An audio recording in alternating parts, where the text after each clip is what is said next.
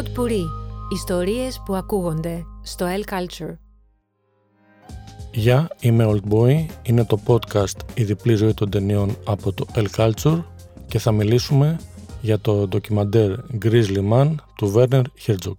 Για 13 συνεχόμενα καλοκαίρια, από το 1991 ως και το 2003, από τα 33 του ως και τα 46 του, ο Τίμωθη Τρέντουελ πήγαινε στην Αλάσκα και ζούσε δίπλα στις αρκούδες.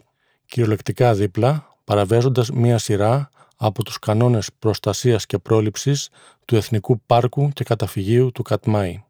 Γιατί πέρναγε τα καλοκαίρια του εκεί και γιατί παραβίαζε τους κανόνες ερχόμενους σε επαφή με τις αρκούδες, κατά τα λεγόμενά του για να τις προστατέψει.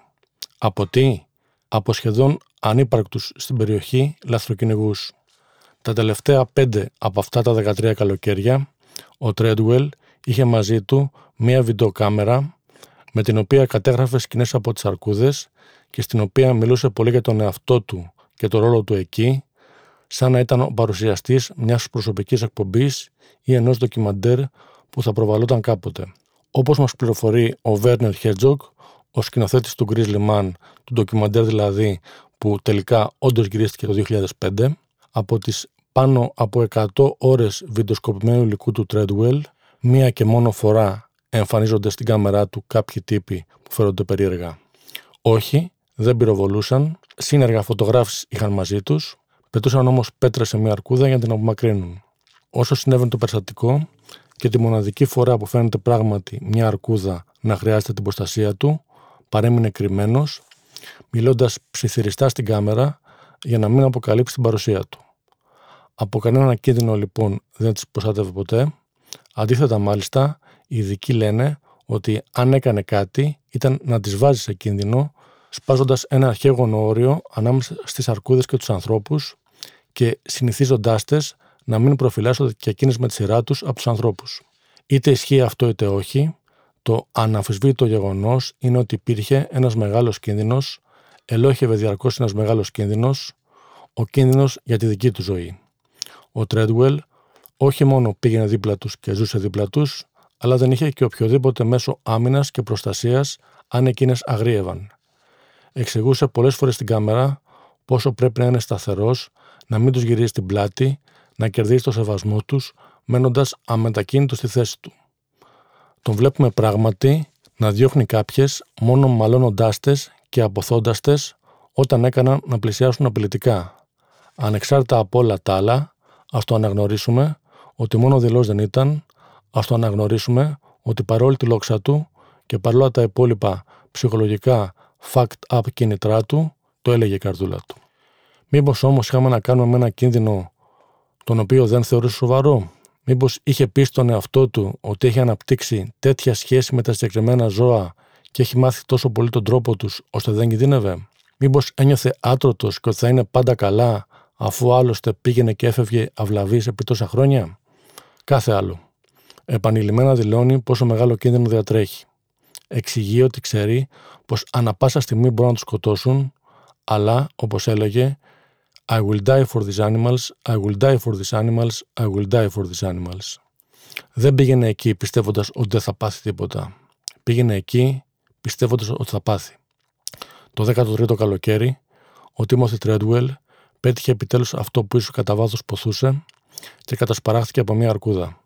Ο Τίμωθη έθρεψε μια αρκούδα, ενώθηκε με μια αρκούδα, έγινε τμήμα μιας αρκούδας.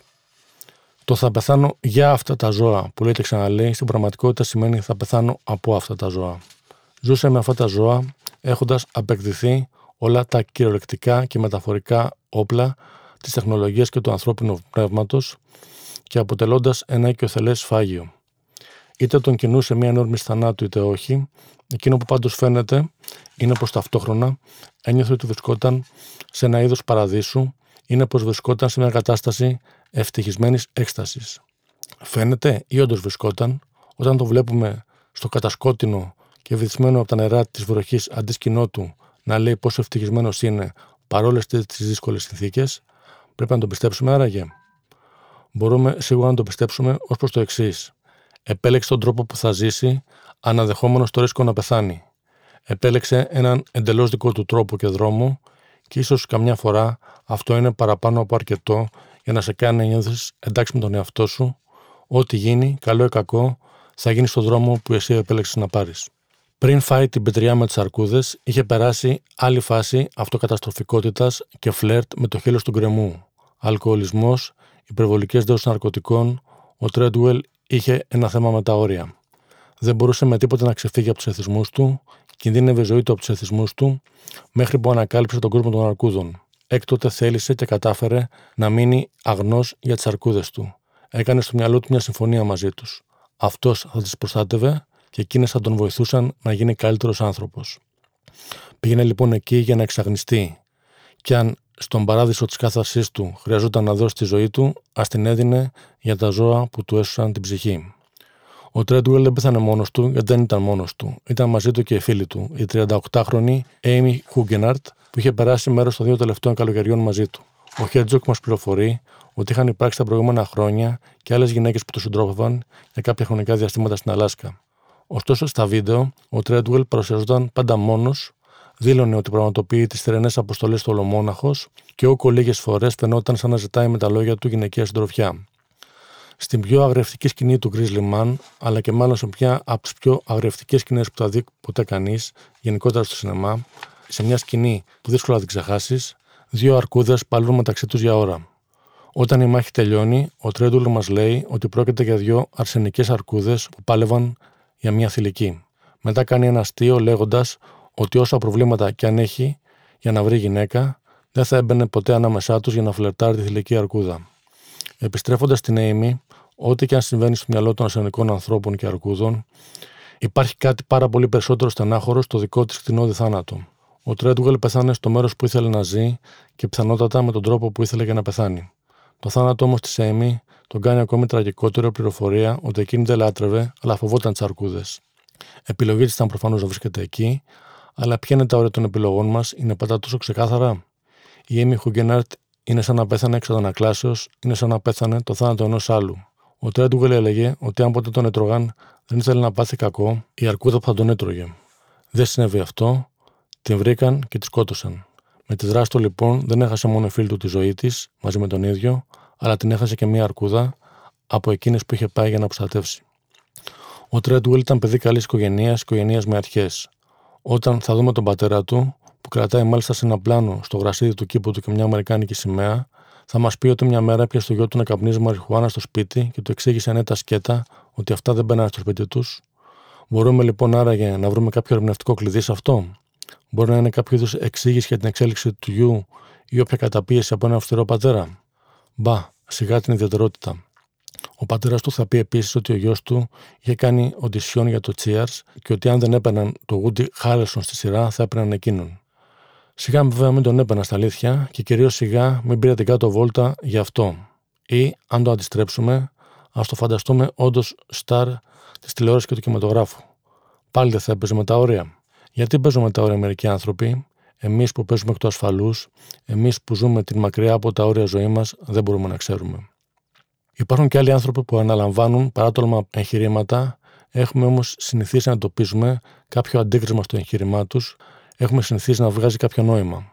Το στοιχείο που διαφοροποιούσε τον Dreadwell δεν ήταν μόνο η επικίνδυνοτητα της δραστηριότητάς του, ήταν και ότι αυτή η επικίνδυνοτητα ήταν γυμνή από οποιοδήποτε άλλο σκοπό, νόημα, πρόκληση, ότι ο σκοπός, το νόημα και η πρόκληση που επικαλούνταν δεν έστεκαν, ότι τελικά η κάμερά του και τα λόγια του σε συνδυασμό με την κάμερα και τα λόγια του Χέρτζοκ απαθανατούσαν έναν άνθρωπο που λειτουργεί με τρόπο εν τέλει πρακτικά τρελό. Είναι όμως ο Τρέντουελ εκείνος που σάλεψε και μπορούμε άραγε εμείς οι υπόλοιποι γνωστικοί να τον κοιτάμε με ανομολόγητη ανακούφιση και παρηγοριά επειδή εμείς δεν είμαστε έτσι. Χωρίς να μας τον σχολιάζει καθόλου, ο Χέρτζοκ αφήνει να ξεδιπλωθεί στα μάτια μας μια άλλη περίπτωση ανθρώπου που σίγουρα ξάφνιασε και τον ίδιο και που σίγουρα δεν έχει αρχίσει να τον κινηματογραφεί έχοντας κάτι περίεργο κατά νου. Ο ιατροδικαστής, στον οποίο έφτασαν τα κομμάτια των δύο ανθρώπινων σωμάτων, του Τίμοθι και της Έιμη. Αυτός λοιπόν ο ιατροδικαστής δεν μιλάει ως άνθρωπος που στέκει και τόσο. Και δεν είναι μόνο ο θεατρικός τρόπος ομιλίας του, είναι τα πάντα πάνω του, από το βλέμμα του ως τον τόνο της φωνής του και από το περιεχόμενο των λεγόμενων του ως και την άβρα που εκπέμπει, τα οποία σε κάνουν να σκιάζεσαι. Και με τον κίνδυνο να προβαίνω σε αθέμητες γενικεύσεις, Προφανώς πολύ χρήσιμο επάγγελμα ο δικαστής, η κοινωνία αναγνωρίζει ένα πολύ συγκεκριμένο σκοπό στην άσκησή του. Απλά σκέφτεσαι ότι δίπλα στην τρέλα ενός ανθρώπου που πηγαίνει τα καλοκαίρια για να ζήσει με τις αρκούδες, δεν θα πρέπει να υπάρχει κάποιο είδους διαστροφή στους ανθρώπους εκείνους που επιλέγουν ως επάγγελμα να γίνουν ιατροδικαστές, ή και αν δεν την έχεις εξ αρχής τη διαστροφή, αυτή η εξοικείωση με το νεκρό σώμα, η διαρκή σχέση με τα νεκρά σώματα ως αντικείμενο εργασίας, μήπως σε αλλάζει κάπως την πορεία; Δεν είναι λοιπόν μόνο η τάση φυγής από τον πολιτισμό ένδειξη απόκλησης, πολλές φορές κανονικοποιεί και ο ίδιος ο πολιτισμός άλλου είδους αποκλήσεις και, εν πάση περιπτώσει, στην περίπτωση της ταινίας, ο συγκεκριμένος ιατροδικαστής, ο συγκεκριμένος εκπρόσωπος του πολιτισμού, δείχνει σχεδόν περίπου λοξός όσο και ο Τρέντουελ. Ο Τίμωθη και η Έιμι θα είχαν φύγει νωρίτερα. Δεν καθόταν ποτέ τόσο πολύ ο Τίμωθη στην Αλάσκα. Είχαμε φτάσει ήδη στις πρώτες μέρες του Οκτώβρη. Τέλη Σεπτέμβρη λοιπόν ξεκινάνε να επιστρέψουν, αλλά στο αεροδρόμιο γίνεται ένα μπέρδεμα με τα εισιτήρια και τις τιμές τους και ο Τίμωθη αποφασίζει να ξαναπάνε σε αρκούδες, καθώς στο μπέρδεμα αυτό ένιωσε ακόμα μεγαλύτερη δυσφορία και αποξένωση από τον ανθρώπινο πολιτισμό, που στη μεγάλη του εικόνα είναι πάντα χαοτικό, που θα έπρεπε ίσως στη μεγάλη του εικόνα να μας απελπίζει όλους. Τι αντιδιαστέλλεται όμως από αυτόν, το ιδανικό της άγριας φύσης, ο Χέρτζοκ λέει ότι ο Τρέντουελ προσπαθούσε να βρει στη φύση την αρμονία και τη δικαιοσύνη που δεν έβρισκε στην πολιτισμένη κοινωνία, αλλά ότι αυτό ήταν ένα εξιδανικευτικό σχήμα και ότι κατά τη γνώμη του ο κοινός παρονομαστής στο σύμπαν δεν είναι η αρμονία, αλλά το χάος και η σκληρότητα. Οι αρσενικές αρκούδες καμιά φορά τρώνε τα αρκουδάκια που θυλάζουν γιατί θέλουν να έχουν τις θηλυκές στη διάθεσή τους για να ζευγαρώσουν. Αυτό που με στοιχειώνει περισσότερο από όλα, θα πει επίσης ο Χέρτζοκ, είναι ότι σε όλα τα πρόσωπα των αρκούδων που φιλμάριζε επί χρόνια ο Τρέντουελ, δεν μπορώ να διακρίνω κανένα σημάδι αναγνώρισης ή του κατανόησης. Το μόνο που μπορώ να διακρίνω στα μάτια τους είναι η συγκλονιστική αδιαφορία της φύσης. Η άδεια τους ματιά, που στον Τίμωθη δεν δείχνει τίποτα άλλο παρά ένα μισοβαριεστημένο ενδιαφέρον για τροφή. Ελάχιστα χρόνια αργότερα, ο Τρέντουελ αντί να τραβά απλά το υλικό του με βιντεοκάμερα, θα είχε την ευκαιρία να μεταδίδει το υλικό του στο Ιντερνετ ίσως και τη στιγμή ακόμα που το τραβούσε. Φαίνεται δεν φαίνεται, η διαφορά αυτή είναι μεγάλη.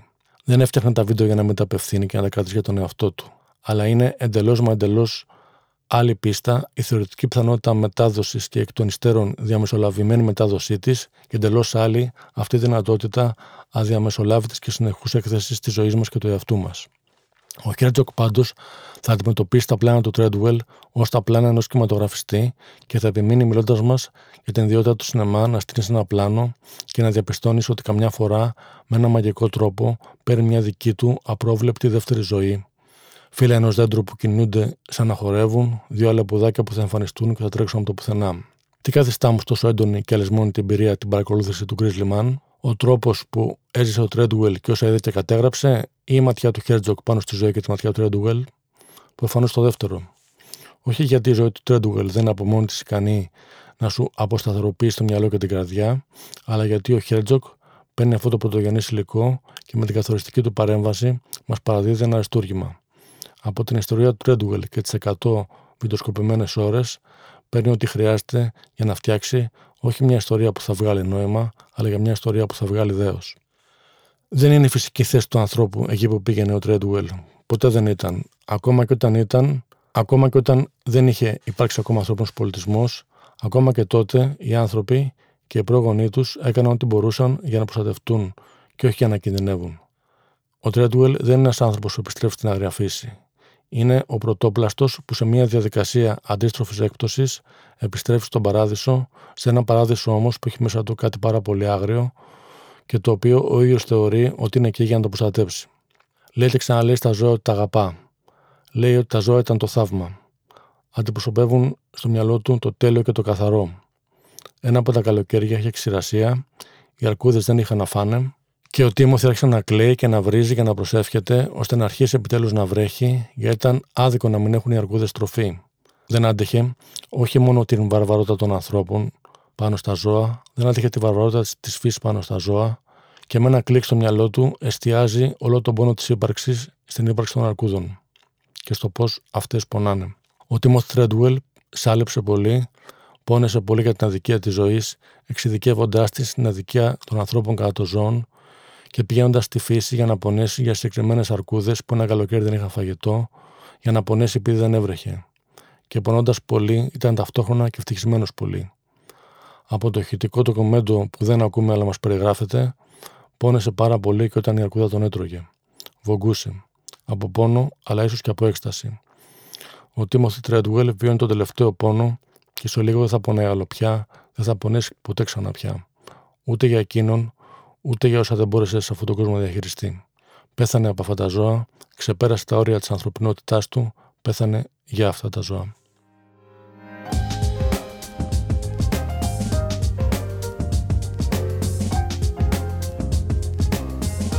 Pod Puri. Ιστορίες που ακούγονται στο El Culture.